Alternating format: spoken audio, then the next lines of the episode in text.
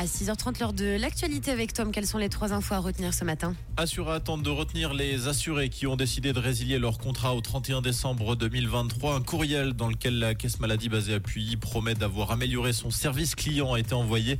L'année dernière, près de 90 000 clients avaient quitté Assura. Un immeuble de 5 étages s'est embrasé hier après-midi dans la commune de Montaix. Aucun blessé n'est pour l'heure à déplorer selon la police.